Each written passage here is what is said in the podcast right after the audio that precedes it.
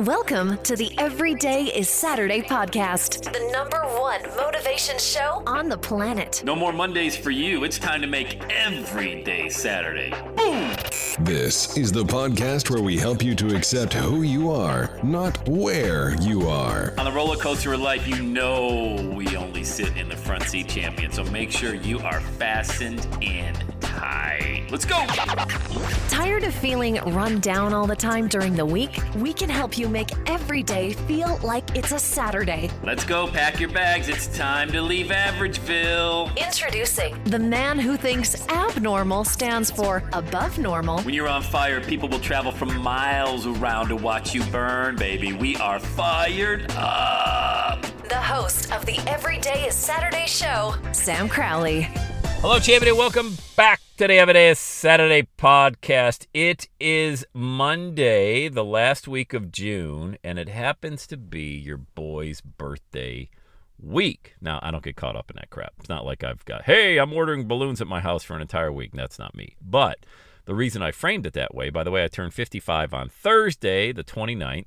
And the reason I'm framing the podcast this way today is because all week I want to kind of reflect back on what I wish I would have done earlier in life, in business, personally, all that stuff, uh, in hopes that maybe you take a nugget out of this and it helps you in whatever facet of life you're at right now. So, yeah, it's the last week of June, turning 55.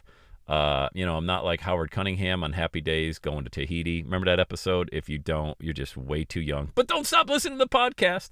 There was an episode on Happy Days where Howard uh, was turning 40 and God, he he looked older than 40. Now that I'm 55, I'm thinking, dude, he definitely. I thought 40 was old when I was 10. Like that was ancient. Like, wow, how do you live that long? Um, but now that I reflect back, I'm like, the Howard, you looked older than 40. But anyway, he's having a midlife crisis, and he wanted to go to Tahiti, and that was the whole episode. And the reason I bring that up is because I think I had my midlife crisis in my mid 30s. And that was the real tipping point for why I launched this podcast and why I just said to hell with it. I'm just going to quit my job. Now, if you are currently employed and uh, you want to go for your dream, I would not recommend quitting your job. That's a lot of pressure. That is really not necessary. What I would recommend you do is take a look at, and so these are kind of the things I wish I would have done. Now, I don't, I don't regret quitting my job uh, because I actually started working on my dream prior to doing that. So I knew, and that was it so I knew when I first got started in this online space, I'll tell you exactly, you know, I've shared the story a million times on this podcast how I started investing in real estate in 2002. I went to a boot camp. I got all fired up. I read Rich Dad Poor Dad. I read Think and Grow Rich. I had no idea that world existed. Now, you may think that's really naive. You, I just, I had no idea. I, I didn't know that you could just get out there and use your existing credit. You know, I had a 730 credit score or whatever it was back in that day. You know, you could just sign your name, get money from a bank. If you were buying real estate, you could have the seller come to closing with 20% down that they would hold back in a second mortgage, and you didn't really have to put any money down. Well, long story short, I ended up buying 40 over 40 units in the next couple of years and didn't really use any of my own money. It was kind of weird, you know, and I found myself making income passively from real estate. And you know, being a landlord is not easy. Nothing's easy. That's another lesson. It's hard. Entrepreneurship's hard, but it's not as hard as living with regret. So that's what I figured out. Do I want to live with regret that I never even tried to do something? Or do I want to take the risk that somebody's going to skip out on their rent or kick a hole in the wall and I got to have somebody repair it or a pipe bursts and freezes and, you know, all that stuff? I just always equate risk reward, risk reward. But I had no idea that world of entrepreneurship was available to me. I didn't grow up with that. Nobody in my family uh, ever launched a business or, you know, prior to me, you know, going into my corporate world, I didn't know anybody that was an entrepreneur. You know, I knew of them, but when I got involved in that space, the game changed. Just 100% changed. I started thinking differently. I started talking differently. And that right there, that self talk, just the ability to think, the ability to dream, and you'll have people laughing at you. You immediately get them out of your inner circle, which is what exactly what I did. I deleted everybody out of my cell phone. Uh, and I was really militant about that stuff. I went through my phone. Are they helping me or hurting me? And I just went through every single name and I just deleted them. So if a call ever came up and the number I didn't recognize because nobody knows their phone numbers. It's like you know your number, you don't know your friend's number. You just go through your contacts and hit dial and it calls them, you know? So if I saw a number coming and didn't have a name attached to it, it went right to voicemail. And just little things like that started me into that phase of I'm going to start working on my mindset. I'm eliminating everybody from my inner circle who is not helping me along this journey. And I'm just going to surround myself with positive people who dream big. And, you know, that was basically the start of it. But then I started thinking, okay, this isn't good enough. You know, lesson there as well. Owning 40 rentals is not good enough. I want more. I want more because it, it didn't fill my cup. You know, what filled my cup was really sharing a message and seeing that light bulb go off in somebody else. I was a sales manager, so I would see light bulbs go off in reps. So I would teach them how to maybe handle an objection or get more productivity out of their day, make more money, earn higher commissions, things like that. Work smarter, not harder. And I realized real quick that when I was in the management game, that the sales reps did not need to, they didn't need any more widgets. They didn't need a spreadsheet. They didn't need any tracking. They certainly didn't need to be you know, threatened if you don't make a quota, you're fired, which is all the sales game is. You know, you got to make this quota. You're only as good as your last sale, and they put you against somebody else, and then you go on the quota buster trip, and after the trip, you're back to zero. And but what they really needed was the mindset. You know, they really needed to understand that, you know, this sales is a long game, and you're different. You know, you're unique. So if there's only one of you, why are you trying to be like Johnny or Susie in that sales process? Johnny and Susie got their own unique thing that they bring, you know, and if you can just kind of uh, step into that person instead of running away from that person because you don't think you're good enough, you don't think, you know, whatever, maybe you don't have a great dialect or an accent or you're not smart and you're not good with numbers. None of that matters. None of that matters. You actually use that to your advantage. You know, haha, let me calculate how much this is going to cost. Let me get my calculator out because I'm not good with numbers, but I really love dogs or something. You know what I mean? Like you just embrace who you are. So many people run from who they are because they think they really got to mimic and emulate other people out there. there. There's certainly things you want to take from successful people. Success leaves clues, but not their personality, not the way they show up every day. You know that you you know how to do that in the best version of yourself, and you got to get better at a accepting that who you are, B, not accepting where you are. And when you get those two things tight, now you can start really filling your cup and understanding I'm going to do this, I'm going to have success with it, and I'm going to do it the way I like to do it because then it becomes fun. It doesn't become a job. 80% of the people hate their job because they feel as though it's not really congruent with who they are, what their passion is, and things like that. And so when you dial into accepting who you are, but not where you are, that's a really great place to be. So the midlife crisis thing happened in my mid 30s when I was, you know, the real estate, that was a drug that wore off. But what I really wanted to do is I wanted to get out there and inspire people, and I really wanted to be a speaker.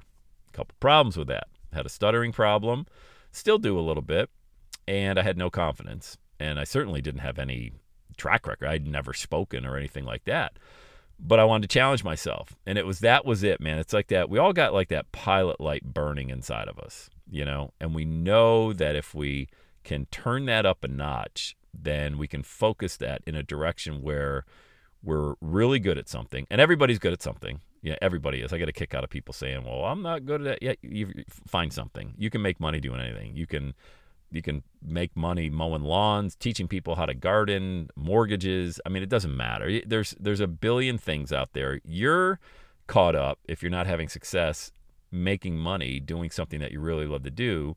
You're all caught up in your head. You know, you think it's more complicated than it is. You're not really focusing on the thing that you really enjoy doing and then discovering that there's other people that really enjoy doing that as well. And that was, you know, when I was going through that midlife crisis. And I called it a midlife crisis. Not like I was sitting around in the fetal position crying to myself. I was just really frustrated. Like really I couldn't unexplain I really couldn't understand or explain why. Like I would drive to work pissed off. I'd stay at work mad. And I would just feel it's so it was such a feeling of unfulfillment. Like I'm sitting in this cage in this corner office with a beautiful view of downtown Cincinnati, the Ohio River everything I thought I ever wanted. I mean, my God, I'm running a $90 million division and no college degree. Um, but I hated every second of it because I knew I was built for more than that. Like this to me was settling.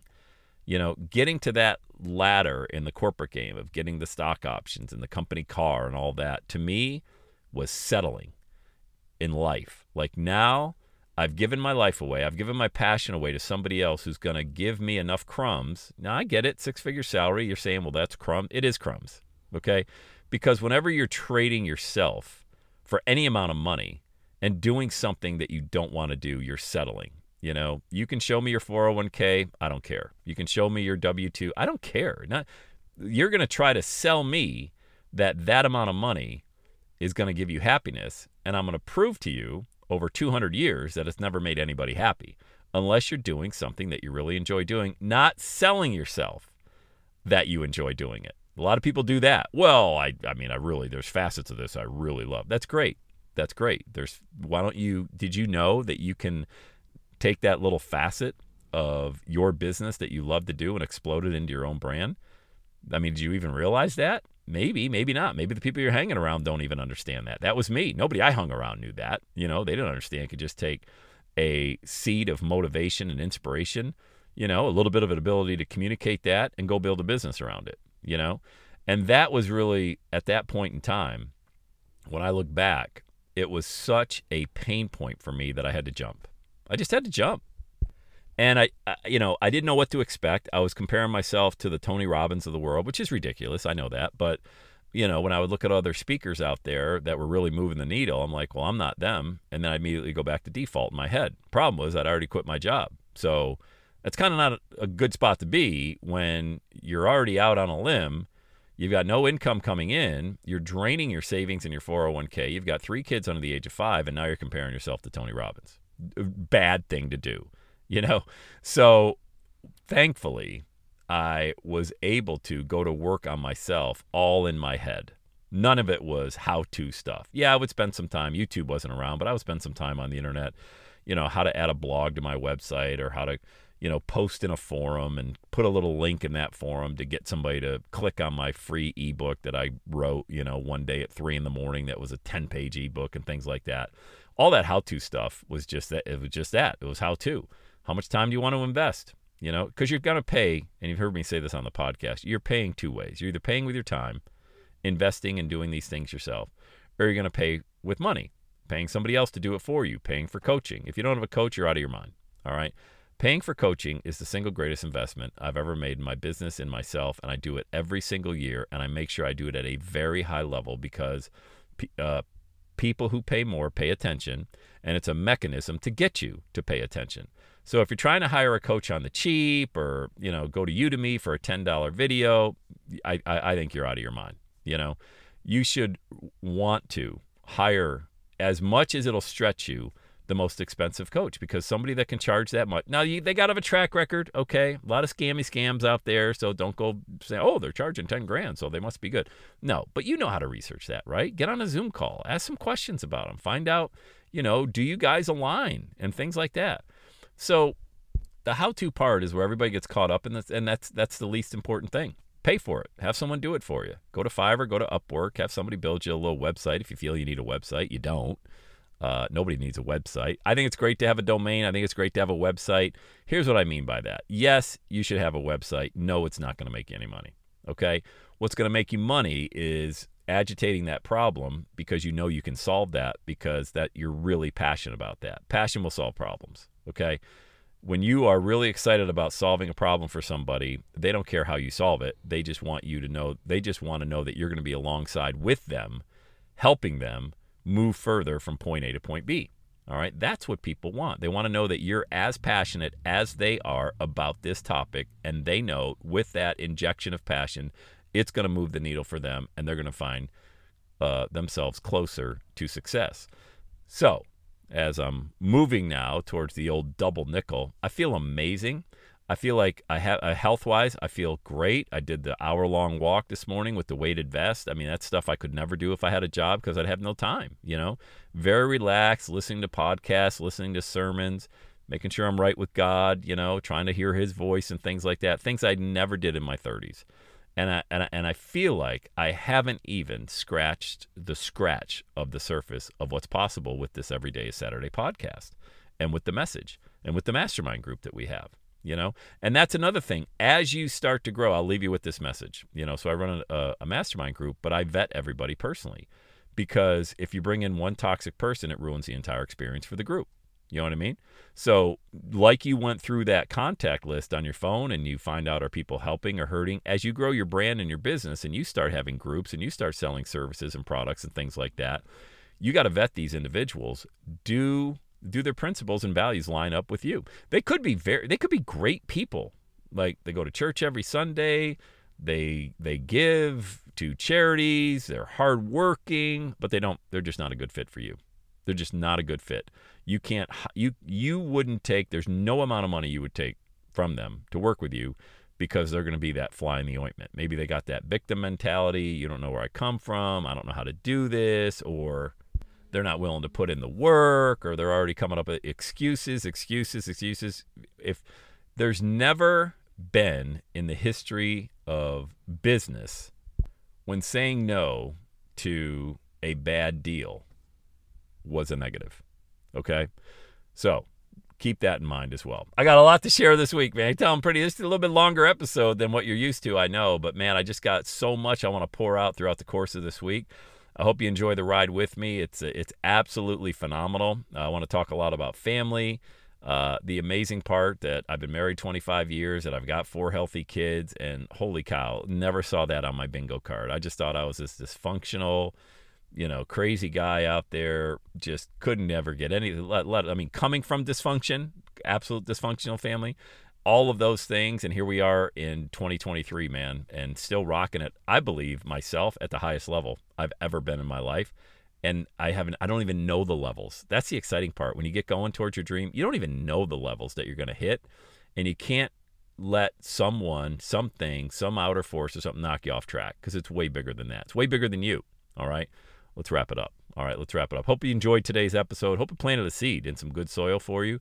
Share it with somebody who needs to hear it. Make sure they plug into the Everyday Saturday podcast. And let's say it with me, gang. Have the best day ever. And that's a wrap. Another Everyday Saturday podcast in the books. Thanks so much for listening. Would you do your boy a favor? Would you get on iTunes or wherever you listen to the Everyday Saturday podcast and leave a rating for the show? It helps amazing people like you find the show faster. And that's what I'm looking for amazing people like you. Hey, I'm always hanging out on the interwebs. You can check me out on Instagram at Every Day is Saturday. Let me know you're listening to the show. Love, love, love, love hearing from fans of the Everyday Saturday podcast. And one last thing when you're ready to launch, get on my calendar, go to launchwithsam.com. You and I are going to work together to set rocket fuel to your dream. Are you ready? Let's do it. I'll see you on the next Every Day is Saturday podcast.